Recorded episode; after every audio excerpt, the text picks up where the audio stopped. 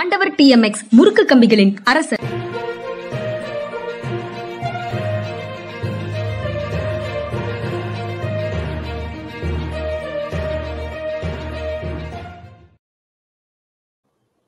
வணக்கம் இது மனிதா மனிதா அரசியல் திறனாய்வாளர் ஓய்வு பெற்ற ஐஏஎஸ் அதிகாரி திரு. பாலச்சந்திரன் அவர்களை நிகழ்ச்சிக்கு வரவேற்பதில் பெரும் மகிழ்ச்சி. வணக்கம் sir.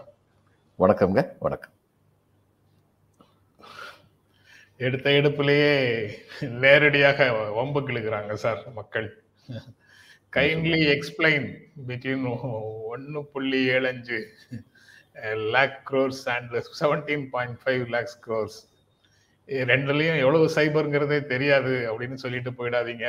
If you answer is decimal you are right if answer India's growth ten times more right அப்படின்னு கேப்டன் வந்து சொல்லியிருக்கிறாரு.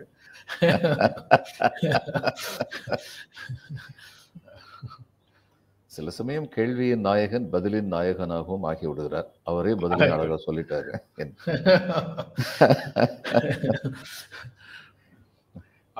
அன்று வந்து என்ன எத்தனை சைபர் போட்டு அன்று சிஏஜி ரிப்போர்ட் வந்ததுனாலும் அது ஊழல்.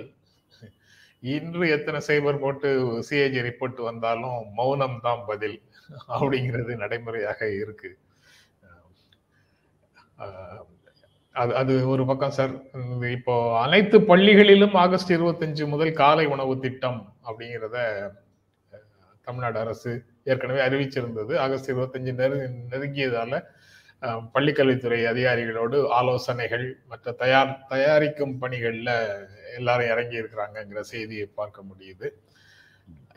படிப்படியாக இம்ப்ளிமெண்ட் ஆகிட்டு இருந்த அந்த திட்டம் வந்து ஆகஸ்ட் இருபத்தஞ்சு முதல் அனைத்து பள்ளிகளிலும் அப்படிங்கிறது வந்திருக்குது. நீங்க ஏற்கனவே அந்த திட்டத்தை பற்றி நீங்க நிறைய பேசியிருக்கிறீங்க.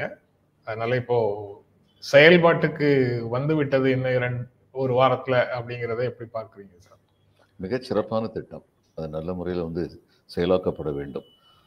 பொதுவாக வந்து இந்த மதிய உணவு திட்டம்ங்கிறது எங்கெங் ஏதாவது ஒரு இடங்களில் சில குறைபாடுகள் இருந்ததுங்கிறத தவிர இது வரைக்கும் அது திமுக ஆட்சியினாலும் சரி அதிமுக ஆட்சியும் சரி எந்த பெரிய குறைபாடுகளும் இல்லாமல் நடந்து கொண்டிருக்கிறது அப்படிங்கிறது வந்து உண்மை. இதை இன்னும் சிறப்பாக ஆக்கணும். முதல் வந்து ஆக்குவாருங்கிற நம்பிக்கை எனக்கு இருக்குது ஏன்னா இது வந்து படிப்பு சொல்லி கொடுக்கணும் அப்படின்னு சொல்லி சொல்ல ஆரம்பித்த பாரதி முதல்ல சொன்ன வார்த்தை வயிற்றுக்கு சோரிடல் வேண்டும். இங்கு வாழும் மனிதருக்கெல்லாம் பயிற்றி பல கல்வி தந்து இந்த பாறை உயர்த்திடல் வேண்டும் அப்படின்னு சொல்லி சொன்னார்.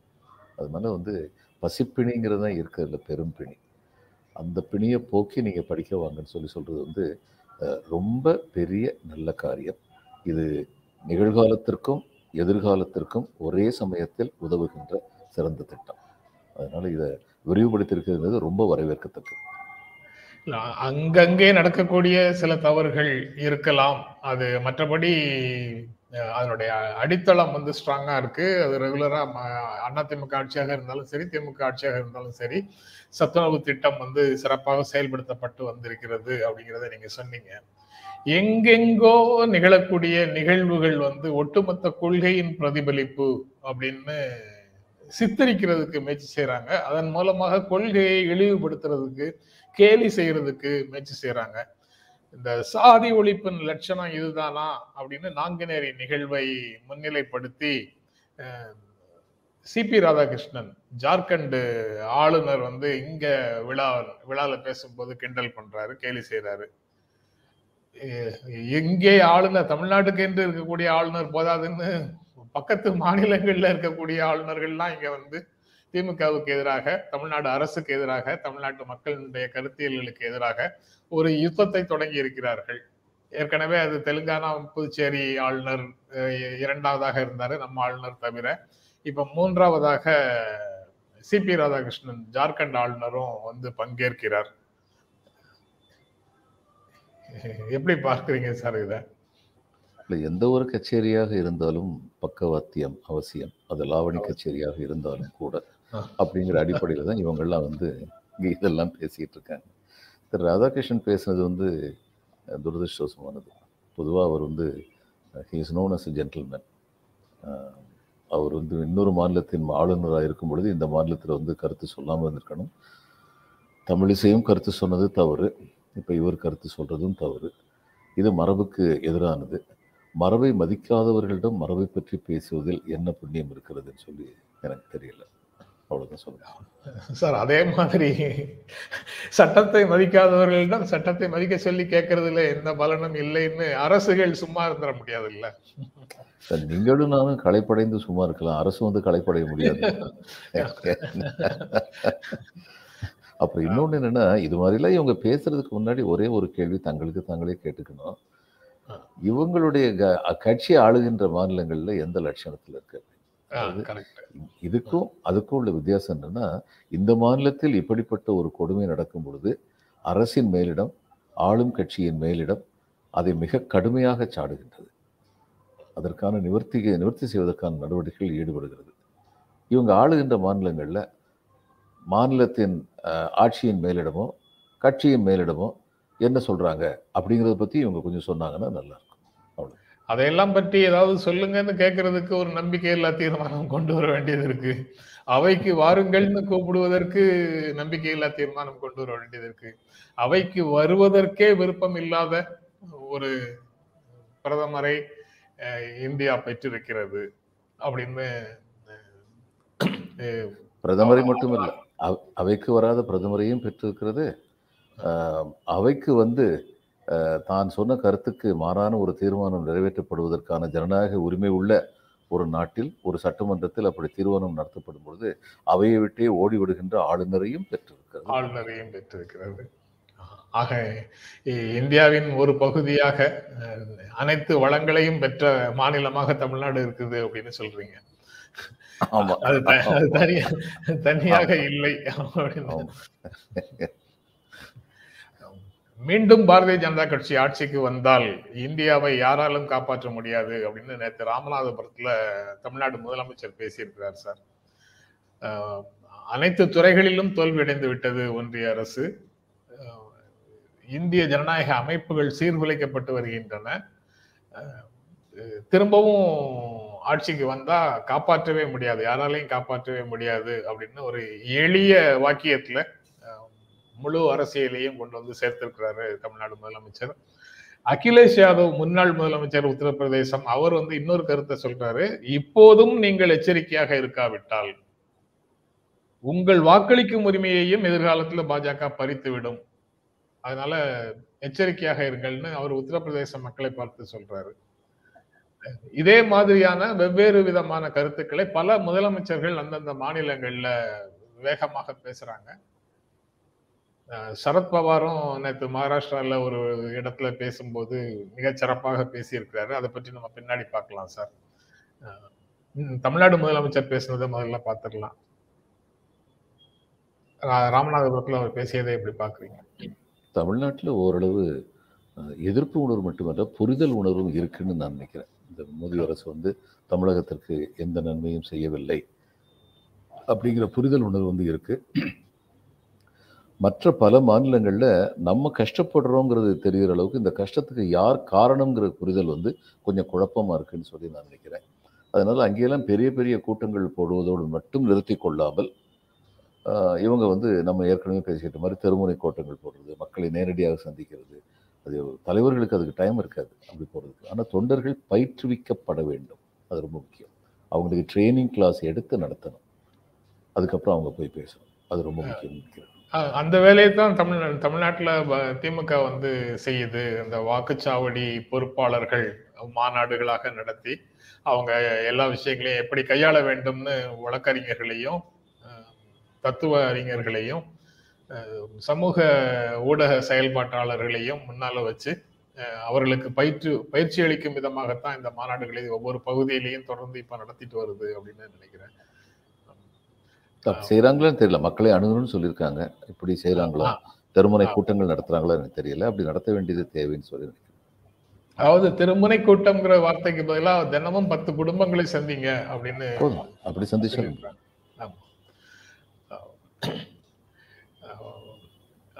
நீங்க தமிழ்நாட்டுல புரிதல் இருக்கு அப்படின்னு ஒரு கமா போடும் போதே மீதி ஏரியாவை பற்றிய பயம் வருது சார். நிதிஷ் எங்க வேணாலும் போட்டோம். யாரை வேணாலும் சந்திக்கட்டும் நிதிஷ்குமார். ஆனா ரெண்டாயிரத்தி இருபத்தி நாலுல மீண்டும் பிஎம் மோடி தான் அப்படின்னு பீகார்ல இருந்து பிஜேபி தலைவர்கள் சொல்றாங்க. அவர் டெல்லி போறாரு வாஜ்பாய்க்கு அஞ்சலி செலுத்துறாரு. அதுக்கப்புறம் இந்தியா கூட்டணி தலைவர்களை சந்திக்கிறார் அப்படின்னு முன்னாடி ஒரு செய்திகளை யாரோ கசிய விடுறாங்க. இவர் யார் எந்த தலைவரையும் சந்திக்காம தான் இருக்கிறாரு. அந்த சந்திக்கிற ப்ரோக்ராமே என்கிட்ட கிடையாதுன்னு அவர் சொல்றாரு. ஆனாலும் எதிர்த்தரப்புல இருந்து மீடியால அவர் சந்திக்க போறாருன்னு ஒரு செய்தி போட்டு அவர் சந்திக்காம இருந்த உடனே கேலி செய்யறாங்க அல்லது எங்க வேணாலும் போட்டும் யாரை வேணாலும் சந்திக்கட்டும். மோடி தான் அடுத்த பிரதமர் அப்படின்னு ஒரு கேம்பெயின் ஆரம்பிக்கிறாங்க அதை வச்சு. ஆமா எல்லார பத்தியும் தான் அது மாதிரி பேசிட்டு இருக்காங்க. அஹ், பேசிட்டு இருக்காங்க ஆமா. எல்லாரும் தான் பேசிட்டு இருக்காங்க. எல்லார்கிட்டயுமே முயற்சியும் பண்ணிட்டு இருக்காங்க. எல்லாத்தையும் முயற்சியும் பண்ணிட்டு முயற்சியும் பண்ணிட்டு இருக்காங்க. அது உண்மை.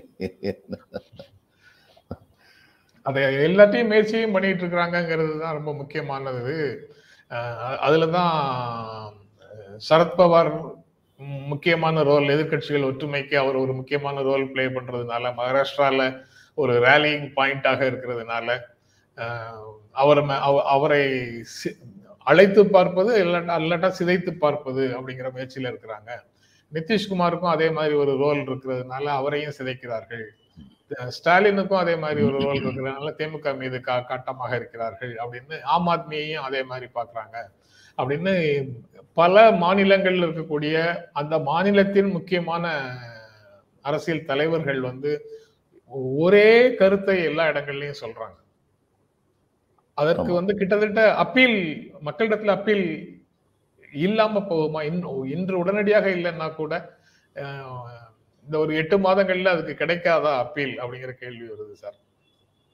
அந்த இந்த இ- இன்று கிடைக்காட்டானா கூடன்னு நான் சொல்வதற்கு காரணம் ஒரு ஓரமா இருக்கிற கருத்து கணிப்பு தான். மற்றபடி இன்றே அவர்கள் சரத்பவாருக்கு நேற்று நடந்த கூட்டத்துல நல்ல ரெஸ்பான்ஸ் இருந்தது. இளைஞர்களும் பெண்களும் அதிகமாக வந்திருந்தார்கள். அவருக்கு துரோகம் இழைக்கப்பட்டது அதனால நாங்க அவர் கூட இருப்போம் அப்படின்னு அந்த மக்கள் வந்து பிரஸ்ல பேசும்போது சொல்றாங்க. அப்படின்னு எல்லாம் இன்னைக்கு பேப்பர்ல ரிப்போர்ட் இருக்கு. அதே மாதிரி தான் பால் தாக்கரேயுடைய பையன் உத்தவ் தாக்கரே போகும்போது அந்த உத்தவ் தாக்கரேக்கும். இன்னைக்கு மகாராஷ்டிரால வந்து பிஜேபி வந்து ஸ்ட்ராங்கா இல்லை. அது அஜித் பவாரை கூப்பிட்டு போனதுனால அவங்க இன்னும் வீக்காக இருக்காங்க. அரசு நில சிறத்தன்மையை கொண்டு வந்திருக்கு. ஆனா ஒரு தேர்தல் சொல்லி வரும்போது அவங்க இன்னும் வீக்காக இருக்காங்க அப்படிங்கிறது தான் உண்மை. அது தவிர இந்த இது விநாசகாலை விபரீத புத்தின மாதிரி தப்பு கஷ்டகாலம் வந்திருக்கிறது அப்புறம் மாறி மாறி தப்பு பண்ணிக்கிட்டே இருக்காங்க. இதை பண்ணா சரியாயிருமா? அதை பண்ணியா சரியாயிருமா? பிரியங்கா கணவருக்கு வந்து முன்ஜாமீனை ரத்து பண்ணலாமா? இந்த மாதிரிப்பட்ட முயற்சிகள் தான் நடந்துகிட்டு இருக்க ஒழிய எது நடக்கணுமோ அது நடக்காது. என்ன எது நடக்கணுமோ அதுக்கு எதிராக நடக்கணுங்கிறதே இவர்களுடைய தீர்மானம். ஜனநாயகம் வலுப்பெற வேண்டும்ங்கிறது நம்ம அனைவருடைய லட்சியம். ஆனால் இவங்க ஜனநாயகத்தை குலைக்க வேண்டுங்கிறதே அடிப்படை கொள்கை. அப்படி இருக்கும்போது இவங்களால என்ன செய்ய முடியும்? பயமுறுத்தி ஆட்சியை மறுபடியும் தக்க வச்சுக்கணும். எதிர்க்கட்சிகளை பயமுறுத்த வேண்டும். மக்களை குழப்ப வேண்டும். மக்களிடம் பொய் சொல்ல வேண்டும். இதுதான் இவங்களுடைய ஸ்ட்ராட்டஜியா இருக்கு. Strategy. இப்போ என்ன செய்ய முடியும்? அஹ் சரத்பவார் இப்ப நீங்க சொல்லும்போது சரத்பவார் பேசும்போது ஒரு விஷயத்தை குறிப்பிடுறாரு. சார் ம- தேவேந்திர பட்னாவிஸ்ல இருந்து கத்துக்குங்க பிரதமர் நரேந்திர மோடி அவர்களே. தேவேந்திர பட்னாவிஸ்ல இருந்து நீங்க கற்றுக்கொள்ள வேண்டிய பாடம் ஒன்று இருக்கிறது. கடந்த முறை ஆட்சியில இருக்கும்போது அடுத்த முறையும் நான் தான் முதலமைச்சர் அப்படின்னு அவர் சொன்னாரு. ஆனா நட- நடந்தது என்ன? அவர் அப்படி பேசினதுக்கு அப்புறம் தேர்தல் நடந்ததுக்கு அப்புறம் அவர் முதலமைச்சராகவே ஆகல. இப்ப முதலமைச்சருக்கும் கீழே ஒரு போஸ்ட்ல அவர் வந்து இருக்கிறாரு. யார் யாரோ வந்து முதலமைச்சராக இருக்கிறாங்க. அதனால தேவேந்திர பட்நாயக்ல இருந்து அடுத்த முதலமைச்சர் நான் தான் சொல்வது என்னுடைய பாடத்தை கற்றுக்கொள்ளுங்கள் அப்படின்னு சரத்பவார் பேசியிருக்கிறாரு. சில பேர் சொல்றாங்க அடுத்த பிரதம மந்திரி தான் நான் தான் என்று அவர் எதிர்க்கட்சியை பார்த்தோ மக்களை பார்த்தோ சொல்லவில்லை. ஆர்எஸ்எஸ்ஸை பார்த்து சொன்னார்னு சொல்றாங்க. அதனால அதுக்கெல்லாம் விடை வந்து அவர் தான் கொடுக்கணும். நரேந்திர மோடி யாரை பார்த்து சொன்னார்னா அவர் தான் சொல்லணும் பாரதிய ஜனதா கட்சிக்குள்ள இருக்கக்கூடிய உட்பூசல் அது பகிரங்கமாக வெளிவருது. அதை பற்றிய செய்திகளும் இன்று இருக்கு சார். ராஜஸ்தான்ல இரண்டு தேர்தல் குழுக்கள் போட்டிருக்கிறாங்க. வேட்பாளர் தேர்வுக்காக வாக்குறுதிகள் தேர்தல் அறிக்கை தயாரிப்பு குழுக்காக அப்படின்னு இரண்டு தேர்தல் குழுக்கள் போட்டிருக்கிறாங்க. ராஜஸ்தான் மாநிலத்துல. அதுல முன்னாள் முதலமைச்சர் வசுந்தரா ராஜே சிந்தியா இரண்டு குழுக்களிலும் இடம்பெறவில்லை அப்படிங்கிறது ப்ராமினண்டான செய்தியாக சென்னைக்கு வெளியில இருக்கக்கூடிய எல்லா பத்திரிகைகள்லயும் முதன்மையான செய்தியாக அது இருக்கு. ஆமா அதாவது இவங்க வசுந்தரா சிந்தியா வந்து பிஜேபியோட ரொம்ப நெருக்கமான ஒரு குடும்பம். அவங்களுடைய அம்மா வந்து அவங்களுடைய அம்மா வந்து ராஜமாதா வந்து பிஜேபி எதிர்க்கட்சியா இருந்தபோது பிஜேபியில் இருந்தவங்க. அந்த தீகார் ஜெயிலில் வந்து Gayatri Devi இவங்களையெல்லாம் nineteen seventy seventy five seventy six emergency சமயத்தில் அடித்த போது இவங்களையும் அங்கே கைது பண்ணி வச்சிருந்தாங்கன்னு நினைக்கிறேன் இந்திரா காந்தி. மாதவராவ் சிந்தியா ஒருத்தர் தான் நேர்மையில இருந்த தனிப்பட்ட அது ராஜீவ்காந்தியுடன் இருந்த தனிப்பட்ட நட்பு காரணமாகவும் மாறி வரும் அரசியல் சூழ்நிலை காங்கிரஸுக்கு இன்னும் மிகச் சாதகமாக இருக்கும் அப்போ இவன் நம்ம பிஜேபியில் இருந்தால் இவங்க பதவிக்கு வர்றதுக்கு இன்னும் பதினஞ்சு வருஷம் ஆகுமோ இருபது வருஷம் ஆகுமோ தொடர்ந்து எதிர்க்கட்சியில் இருக்கிற பிரயோஜனம் இல்லை அப்படிங்கிற எண்ணத்தினாலையும் அவர் வந்து காங்கிரஸுக்கு வந்து வந்தார் மாதவராஜ் சிந்தியா வந்து. ஆனால் அவருடைய பையன் வந்து காங்கிரஸில் இருந்தவர் மறுபடியும் அதே கால்குலேஷனில் தான். இப்போ காங்கிரஸில் இருந்தால் பதினஞ்சு வருஷம் இருபது வருஷம் எதிர்க்கட்சியில் இருக்க வேண்டியிருக்கும் போலயே. தன்னோட நம்ம ரொம்ப எங்காக இருக்கும் இளமையோடு இருக்கும். நம்முடைய எதிர்காலம் என்ன கால்குலேஷனில் அங்கே போயிருக்காரு. ஆனால் அவங்க வந்து ரொம்ப பெரிய பிஜேபி குடும்பம் அதில் சந்தேகம் இல்லை. மன்னர்கள் மன்னர்களுக்கு இருந்த செல்வாக்கு மிக அதிகமாக இருந்த காலத்தில் அவங்க வந்து பிஜேபியோடு இருந்தது வந்து இதில் வந்து மத்திய பிரதேசில் வந்து அவங்களை பிஜேபிக்கு ரொம்ப உதவியாக இருந்தது. இது எல்லாமே உண்மை. அதன் காரணமாக அவங்க வந்து இந்த அம்மா வந்து பிஜேபியில் உயர்ந்த பதவியில் வச்சுருந்தாங்க. ஆனால் இவங்க இருந்தவது என்ன ஜஸ்வந்த் சிங்னு ஒரு தலைவர் வந்து பிஜேபியில் இருந்தார். அவர் பிஜேபியில் வந்து இவங்களே மாதிரி அவர் ஒரு குறுநில மன்னர் பரம்பரையை சேர்ந்தவர். பிஜேபிக்கு வந்து ரொம்ப பெரிய உறுதுணையாளராக இருந்தவர். எக்ஸ்டர்னல் அஃபேர்ஸ் மினிஸ்டர்லாம் வந்து இருந்தவர். எல்லாருக்குமே தெரியும். ஜஸ்வந்த் சிங் வந்து அந்த குடும்ப விழா ஒன்றில் வந்து அவங்க இந்த இவங்க இங்கே வந்து க- கருப்புசாமி கோயிலில் வந்து சாராயம் படைக்கிற மாதிரி அந்த குடும்ப விழாவில் வந்து அது மாதிரி ஒரு இன்டாக்சிகேட் ஒன்று கொடுக்கறது வழக்கமாக இருந்தது. அதை வந்து பயன்படுத்தி இவங்க அவர் மேலே வழக்கு போட்டாங்க. அதுலேருந்து தான் இவங்களுக்கு சோதனை ஆரம்பிச்சதுன்னு நினைக்கிறேன். இன்னைக்கு அவங்க வந்து ஷிஎஸ் பிகம் நோபடி அவங்கள ஒதுக்கி வைக்கணும் அப்படின்னு சொல்லி பிஜேபி வைக்குது. ஷிஎஸ் பிகம் நோபடிங்கிறது கரெக்ட் இல்லை. அவங்களுக்கும் ஆதரவாளர்கள் இருக்காங்க. ஆனால் அவங்கள வந்து வளர விடக்கூடாதுன்னு நினைக்கிறாங்க. இது எல்லாம் வந்து இந்த ஒரு காலத்தில் வந்து உட்கட்சி பூசல்னால காங்கிரஸ் வந்து மாநிலங்களில் சீரழிஞ்ச கதை உண்டு. இப்போ அது வந்து பிஜேபிட்ட வந்துகிட்டு இருக்கு. எல்லாம் எதை காட்டுதுன்னா லார்ட் ஆக்டன் அன்னைக்கு சொன்னார் power corrupts absolute power absolutely corrupts அப்படின்னாரு. அது மாதிரி இவங்க ஆட்சிக்கு வந்து இவங்களுக்கு வந்து பவர் வந்து அப்சல்யூட் பவர்னு சொல்ல இரட்டை என்ஜின் ஆட்சி இருக்கு அது அப்சல்யூட்லி கரப்ட்ஸ் அதனால உள்ள உள்ளவங்களையும் எந்த அளவுக்கு காலி பண்ணியிருந்தோமோ காலி பண்ணணும் நம்ம மட்டுமே தொடர்ந்து இருக்கணும் அப்படின்னு சொல்லி யார் யாருக்கெல்லாம் ஆசை வருதோ அவங்க உட்கட்சி போரை துவக்குவார்கள். அது இன்னைக்கு ராஜஸ்தானில் நடந்துகிட்டு இருக்கு. இதுவரைக்கும் பாரதிய ஜனதா கட்சி செய்யாத ஒரு வேலையை செய்திருக்கிறது. பார்லிமெண்ட் போர்டு மற்ற உயர்மட்ட குழுக்கள் அவங்க அங்கீகாரத்துக்கு பிறகுதான் வேட்பாளர் பட்டியல் தேர்தல் ஆணையம் அறிவித்ததற்கு பிறகு தேர்தலை அறிவித்ததுக்கு பிறகுதான் வெளியிடுவாங்க. இந்த முதல் கட்டமாக இப்போதே வந்து மத்திய பிரதேசுக்கும் ராஜஸ்தானுக்கும் சில தொகுதிகளில் வேட்பாளர்களை அறிவித்திருக்கிறார்கள். இதற்கு காரணம் வந்து இது வரைக்கும் இந்த மாதிரி செய்தது இல்லை இப்பதான் முதல் முறையாக செய்திருக்கிறாங்க. இதுக்கு காரணம் அவங்க இன்டர்னலா எடுத்த சர்வேல பிரதமர் நரேந்திர மோடியினுடைய பெயர் மட்டும் அவருடைய பிம்பம் மட்டும் மாநிலங்கள்ல வாக்குகளை பெற்று தராது அப்படிங்கிற முடிவுக்கு அவங்க வந்திருக்கிறாங்க. அதனால கேண்டிடேட்டை சொல்லி அந்த தொகுதிக்குள்ள போய் நீ முழுக்க வேலை செய் அப்படின்னு இப்போதே வேட்பாளரை அறிவிச்சு அதற்கான கிரவுண்டை செட் பண்ணி கொடுக்குறாங்க. அப்படின்னு ஊடகங்கள்ல ரிப்போர்ட் பார்க்க முடியுது. ஆனா அதுல பெரும்பாலான தொகுதிகள் அல்லது அனைத்து தொகுதிகளும் ஏற்கனவே கடந்த முறை அவங்க தோற்ற தொகுதிகள் அவங்க சிறப்பாக கவனம் செலுத்தி வெற்றி பெற செய்ய வேண்டும் அப்படின்னு முயற்சி எடுக்கக்கூடிய தொகுதிகள் அப்படின்னு ஒரு கருத்தும் வேற ஒரு ஊடகத்துல இருக்கு. இப்படி அந்த செய்தி வந்து மிக்ஸ்டா இருக்கு. அவங்க ஏன் இப்போதே அனௌன்ஸ் பண்றாங்க அப்படிங்கிறது மிக்ஸ்டா இருக்கு சார் நீங்க எப்படி பாக்குறீங்க? அவங்க வந்து இதுல கர்நாடகாலையும் வந்து என்ன பண்ணாங்க நிச்சயமா தோத்துருவோம். எம்எல்ஏஸ் வந்து சரியா இல்லை அவங்க மேல ரொம்ப கெட்ட பேர் இருக்குன்னு தெரிஞ்சதுல எல்லாம் எம்எல்ஏ கேண்டிடேட்டை மாத்தினாங்க. மாத்தி பார்த்தாங்க. மாத்தலாம் ஆமா. ஆனா ஒட்டு மொத்தமா ஒரு அரசுக்கு கெட்ட பேர் இருந்தபோது மக்கள் என்ன நினைப்பாங்கன்னா இப்ப மாத்துறதே நம்மளை ஏமாத்துறதுக்கு தான் மாத்துறாங்கன்னு தான் நினைப்பாங்க. நான் அடிக்கடி சொல்லியிருக்கேன் இந்த பெர்செப்ஷன் ஆஃப் த பீப்புள்ங்கிறது ரொம்ப முக்கியம். மக்களுடைய பெர்செப்ஷன் இந்த இப்ப இவங்க வந்து வதேராவுக்கு வந்து முன்ஜாமீன் வந்து மறுக்கணும்னு இன்னைக்கு முயற்சி பண்றாங்கல்ல வதேரா மேல உள்ள குற்ற வழக்குகளை பற்றி எனக்கு ஒரு கருத்தும் கிடையாது. அது நீதிமன்றம் தீர்மானிக்கணும். ஆனால் அந்த நீதிமன்றம் வந்து மூணு வருஷத்துக்கு நாலு வருஷத்துக்கு முன்னாடி கொடுத்த முன்ஜாமீனை இப்போ வந்து ரத்து பண்ணணும் அப்படின்னு ஈடி கேட்குறாங்கல்ல அவங்களுக்கு நியாயம் இருக்கா இல்லையாங்கிறது இப்போ மக்கள் முன்னாடி பிரச்சனை வராது. ஒரு பொண்ணு வந்து இந்த மாதிரி கஷ்டப்படுத்தின அவள் பொண்ணு வந்து நியாயமாக நேர்மையாக ஏதோ இந்த அரசாங்கத்தில் உள்ள தப்பை பற்றி சொல்லிட்டாங்கிறதுக்காக வேண்டி அந்த பொண்ணை வந்து உடனடியாக இடைஞ்சல் படுத்தணும்னு பண்ணுறாங்கன்னு தான் பெர்செப்ஷன் போகும். This perception is very important ஒரு செமிலிட்ரேட் இல்லிட்ரேட் மக்கள் அதிகமாக வாழுகின்ற ஒரு நாட்டில் இந்த பெர்செப்ஷன் வந்து ஜனநாயகத்தில் வந்து ரொம்ப முக்கியமான பங்கு வகிக்கும்.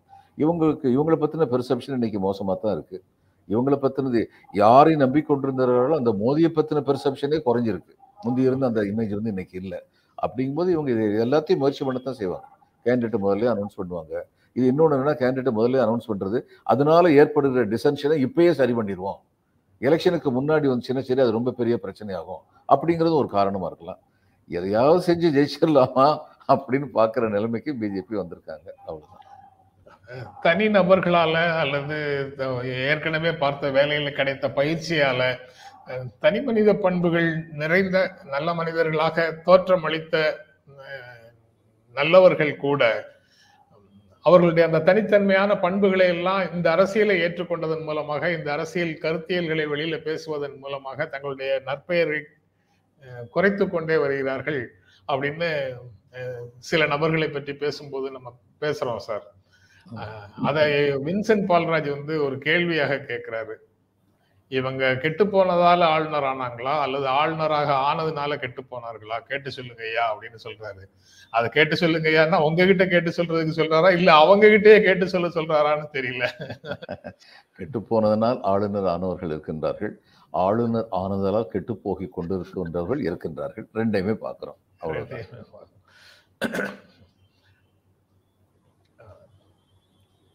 அது- அதுக்கப்புறம் கருத்துக்கள்ல தொலைக்காட்சிகளில் நேற்று நீங்களும் நானும் கலந்து கொண்ட நிகழ்ச்சிகளில் நாம் பேசியதற்கு பாராட்டுகள் இருக்கு சார்.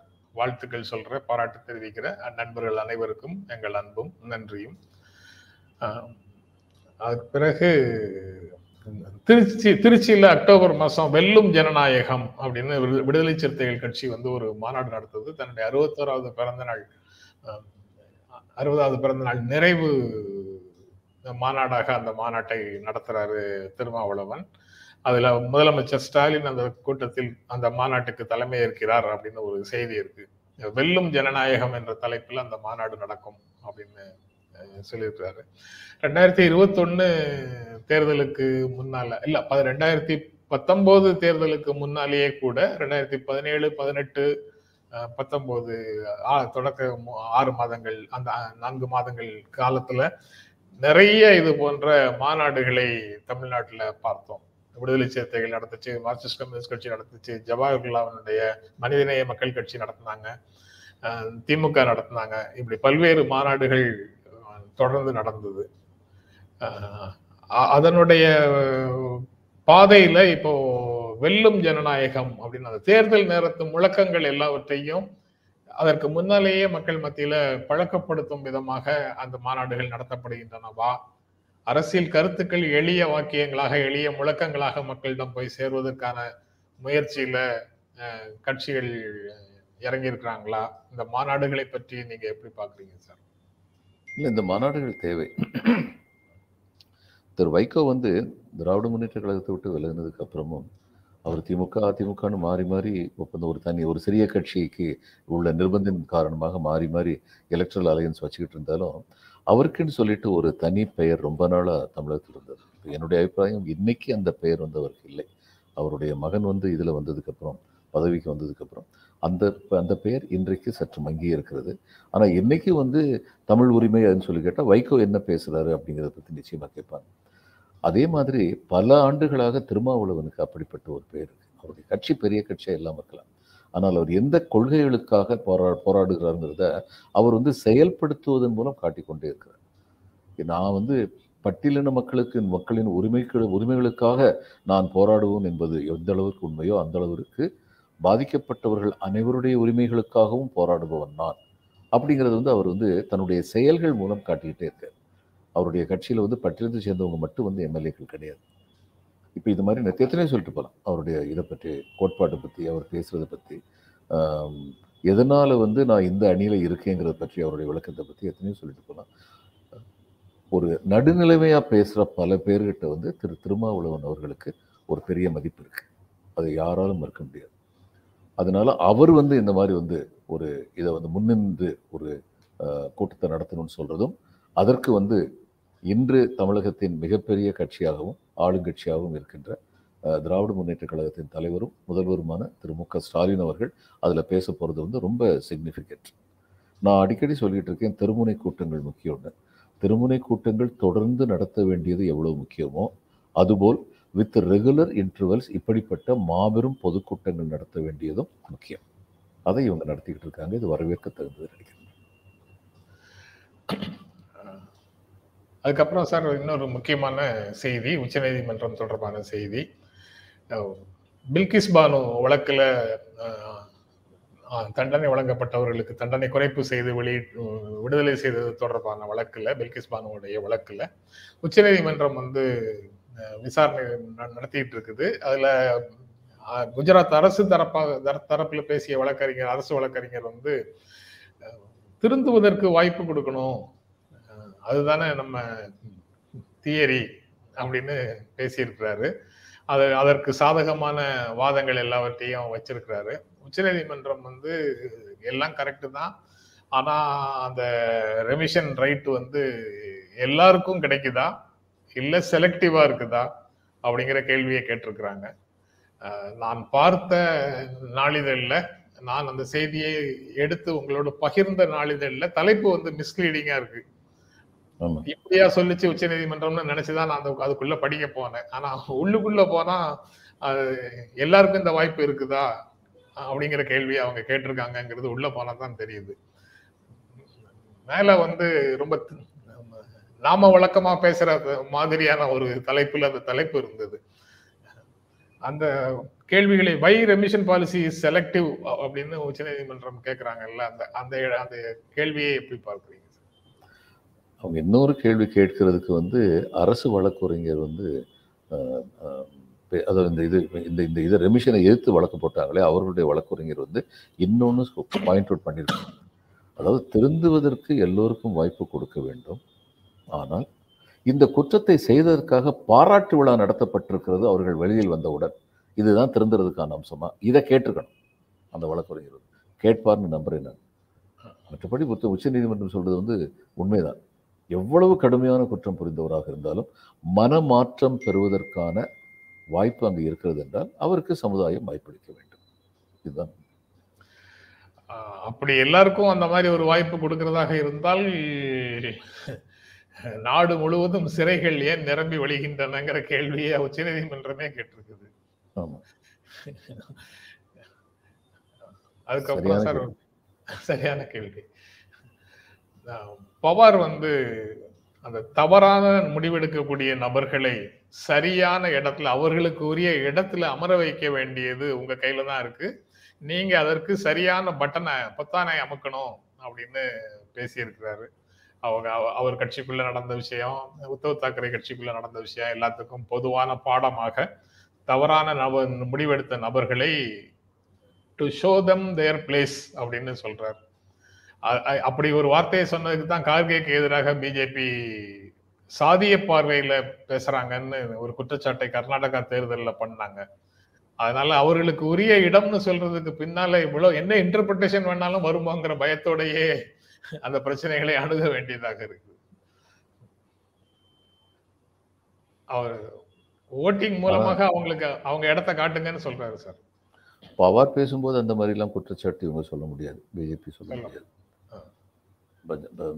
அவர் வந்து தன்னுடைய அரசியல் சாதுரியத்தின் காரணமாகவும் தன்னுடைய அளவிறந்த சாணக்கியத்தின் சாணக்கியத்தனத்தின் காரணமாகவும் எல்லா மக்களாலும் மகாராஷ்டிரத்தின் எல்லா மக்களாலும் விரும்பப்படுகின்றவராக இருக்கின்றார். அப்படிங்கிறது உண்மை. மராட்டிய மக்கள் அவர் மேலே வந்து ரொம்ப மரியாதை எப்படி பால் தாக்கரே மேலே மரியாதை வச்சுருக்காங்களோ அது மாதிரி இவர் மேலேயும் வச்சுருக்காங்க. பால் தாக்கரே வந்து தங்களுக்கு மராட்டியர்களின் சுயமரியாதையை காப்பாற்றினார் என்றால் திரு பவார் அவர்கள் அவருடைய பொருளாதார மேம்பாட்டுக்காக மிக அதிகமாக உழைத்தார். அவர் முதலமைச்சராக இருந்த காலத்திலும் சரி ஒன்றிய அரசில் அமைச்சராக இருந்த காலத்திலும் சரி அப்படின்னு சொல்லி மறுக்க முடியாத நம்பிக்கை வச்சிருக்காங்க. Again let me tell you the perception is very important அவர் மேலே வச்சிருந்த நம்பிக்கையை போக்கடிக்கிற அளவுக்கு பிஜேபியினால் எதுவும் செய்ய முடியல. அதனால அவர் சொல்ற வார்த்தை வந்து நிச்சயமாக மிக மிக சக்தி வாய்ந்ததாக இருக்கும். நூத்தி ஒரு பெண் வழக்கறிஞர்கள் உச்சநீதிமன்றத்தின் தலைமை நீதிபதியிட்ட ஒரு முறையீடு முன் வச்சிருக்கிறாங்க சார். பொருளாதார புறக்கணிப்புக்கு எதிராக நடவடிக்கை எடுங்கள். இஸ்லாமியர்களுக்கு எதிராக ஒரு பொருளாதார புறக்கணிப்புக்கான அறைகோவல் அந்த நோ மாவட்டத்தில் ஹரியானாவில் நடந்திருக்குது. வன்முறையும் வன்முறையை தொடர்ந்த வெறுப்பு பிரச்சாரமும் அங்கே நடந்துகிட்டு இருக்குது அதில் முஸ்லீம்களை புறக்கணியுங்கள்னு ஒரு பொருளாதார புறக்கணி எக்கனாமிக் பாய்காட்டுக்கான கால் கொடுத்துருக்குறாங்க. அந்த செயல்களின் மீது நடவடிக்கை எடுங்கன்னு சொல்லி ஒரு நூத்தி ஒரு பெண் வழக்கறிஞர்கள் கையொப்பமிட்டு ஒரு முறையீட்டை சிஜேஐட்ட கொடுத்ததாக ஒரு செய்தி இருக்கு சார். அதோட நம்ம நிறைவு செய்யலாம் சார். அந்த பெண் வழக்கறிஞர்களுக்கு நம்ம பாராட்டு சொல்லணும். இப்படிப்பட்ட ஒரு கொடுமை நடக்கு நடந்துகிட்டு இருக்கும்போது இன்னும் இந்த மாதிரி ஒரு வேண்டுகோள் விடுத்திருக்கவங்க ஆதாரங்களை சேர்த்து வைத்துக்கொண்டு அந்த வேண்டுகோளை சமர்ப்பிப்பார்கள் அல்லது சமர்ப்பித்திருப்பார்கள் அப்படின்னு நான் நம்புகிறேன் ஏன்னா இது ரொம்ப மோசம். கர்நாடகாலையும் சில இடங்களில் அது மாதிரி நடத்துனாங்க. கொஞ்ச நாளைக்கு முன்னாடி. முஸ்லீம்களை எல்லாம் கடையை வந்து மூடுங்க இல்லைன்னா மூட வச்சுருவோம் அப்படின்னு சொல்லி மிரட்டினாங்க. இது வந்து உண்மைத்தன்மையை காட்டுது. இவங்களுக்கு வந்து இந்துத்துவா இது பேசிக்கிட்டு இருக்கிறதுல இந்து மதத்து மேலேயோ இந்து மதத்தில் கூறப்படுகின்ற நல்ல கருத்துக்கள் மேலே இவங்களுக்கு நம்பிக்கை இல்லை. அடுத்தவனை அடிச்சு இது சொல்லுவாங்க the best way in capitalism is மானோபலின்னு சொல்லுவாங்க. மானோபலி வந்துருச்சுன்னா சரி எதிர்ப்பே இல்லாமல் போச்சுன்னா நம்ம வச்சதான் டிமாண்ட் அண்ட் சப்ளைல வந்து சப்ளைக்கு தான் மரியாதை. ஏன்னா டிமாண்ட் வந்து கூடிக்கிட்டே போகும். இவங்க மட்டும்தான் சப்ளை பண்ண முடியும். அது மாதிரிப்பட்ட மனநிலையில் வந்து இவங்க வந்து நடந்துகிட்டு இருக்காங்க. இதை எதிர்க்க வேண்டியது ரொம்ப அவசியம். இந்த மாதிரி முஸ்லீம்கள்லாம் வந்து கூட கடை வைக்கக்கூடாதுன்னு சொன்னால் இந்துக்கள் மட்டும்தான் கடை வைக்கணும்னு சொல்லி சொன்னால் அடுத்து இந்துக்களாக தங்களை கூறிக்கொண்டவர்கள் மட்டும் அங்கே கடை வச்சுக்கிட்டு இருந்தாங்கன்னா அவங்க ப்ராடக்ட்டுக்கு அவங்க சொல்கிறது தானே விலை? இப்போ கடைசியில் பொதுமக்களை தானே பாதிக்கும். அதனால் பொருளாதார பசியை ஒரு மதப்பசி என்ற போர்வையில் இவர்கள் நடத்தி கொண்டிருக்கிறார்கள். நிகழ்ச்சி முப்பது நிமிஷம் ஆயிடுச்சு சார். உங்ககிட்ட நாங்க வாங்கின முப்பது நிமிஷம் ஓவர். கூடுதலாக ஓரிரு நிமிடங்கள் நான் சொன்னதை வாக்குறுதியிலேருந்து பின்வாங்கிக்கிறேன். ரோமல் ஆர் டேவிட் ஒரு கேள்வி கேட்கிறாரு. One request kindly allow six minutes of air time to share opinion in English that will help good opinions reach across the world it can also be made into shorts for further reach அப்படின்னு ஒரு கோரிக்கையையும் முன் வச்சிருக்கிறாரு. அது தொடர்பாக உங்களுடைய கருத்தறிந்துட்டு நான் நிகழ்ச்சி நிறைவு செய்திடுறேன் சார். இது வந்து நம்ம ஆங்கிலத்தில் வந்து ஆறு நிமிடங்கள் பேசுறது வந்து உலகம் எல்லாம் போகுங்கிற நம்பிக்கை எனக்கு கிடையாது. ஒரு ப்ரோக்ராமுடைய அடிப்படை மொழி என்னவோ அந்த மொழியில் உள்ளவங்க தான் பெரும்பாலும் பார்ப்பாங்க. இப்போ இப்பயே சில சமயங்கள் என்னதான் ஆங்கிலத்தை கலக்கிறத தவிர்க்க முடியலை. ஆனால் அது வந்து நம்முடைய ப்ரோக்ராம் பார்க்குறவங்களுக்கு வந்து ஆங்கிலம் நன்றாக புரியுங்கிறதுனால அதில் மிகப்பெரிய கஷ்டம் இல்லாமல் இருக்குது ஆங்கிலத்திலேயே ஒரு ப்ரோக்ராம் நடத்தினால் ஒழிய அதுக்குன்னு சொல்லிட்டு இப்போ இதில் வந்து ஆங்கில சேனல்களில் வந்து உங்களையும் என்னையும் ஏன் கூப்பிடுறது இல்லைங்கிறது நம்ம எல்லாருக்குமே தெரியும். அந்த சேனல் எல்லாம் ஒரு குறிப்பிட்ட பாதையை பின்பற்றுபவர்களாக இருக்கின்றார்கள். அந்த பாதையிலேருந்து வெறி விலகி வர்றதுக்கு அவங்க ரெடியாக இல்லை. நான் யோசிக்கிறேன் ஹிந்தி தெரிஞ்சிருந்து நல்ல சரளமாக பேசக்கூடியவங்களா இருந்து தமிழ்நாட்டுல இருந்து போனவங்க வந்து ஹிந்தி சேனலுக்கு போனால் அது வந்து நிச்சயமாக பிரயோஜனமாக இருக்கும். போக வேண்டிய தேவையும் இருக்குது ஏன்னா இந்தியில் வந்து எதிர்கருத்துக்கள் வலுப்பெறும் வகையில் சில சேனல்கள் வந்து தங்களுடைய கருத்தை வந்து தைரியமாக சொல்கிறாங்க ஆனால் ஆங்கிலத்துக்குன்னு சொல்லிட்டு நம்ம இது வந்து ரீச் ஆகணும்னா சென்று அடைய வேண்டும் என்றால் அது முழுக்க முழுக்க ஆங்கிலத்தில் வந்து அப்படிப்பட்ட ப்ரோக்ராம் நடத்தினா தான் முடியும்னு சொல்லி நான் நினைக்கிறேன். இதனுடைய தனிப்பட்ட கருத்து. சரி சார். முயற்சி முயற்சி பண்றோம் சார். அதற்கு ஆங்கிலம் தெரிந்த ஒருவரோ ஒருவரை கூட்டு வந்து உங்களோட பேச வைக்கணும் அவ்வளவுதான் சார். அதுக்கு முயற்சி பண்றோம். நான் நினைச்சேன் ஆங்கிலம் தெரிந்த ஒருவரை ஜென்ராம் கூட்டு வந்து ப்ரோக்ராம் நடத்துவார் நினைச்சேன். எப்படி பண்ணாலும் சரி.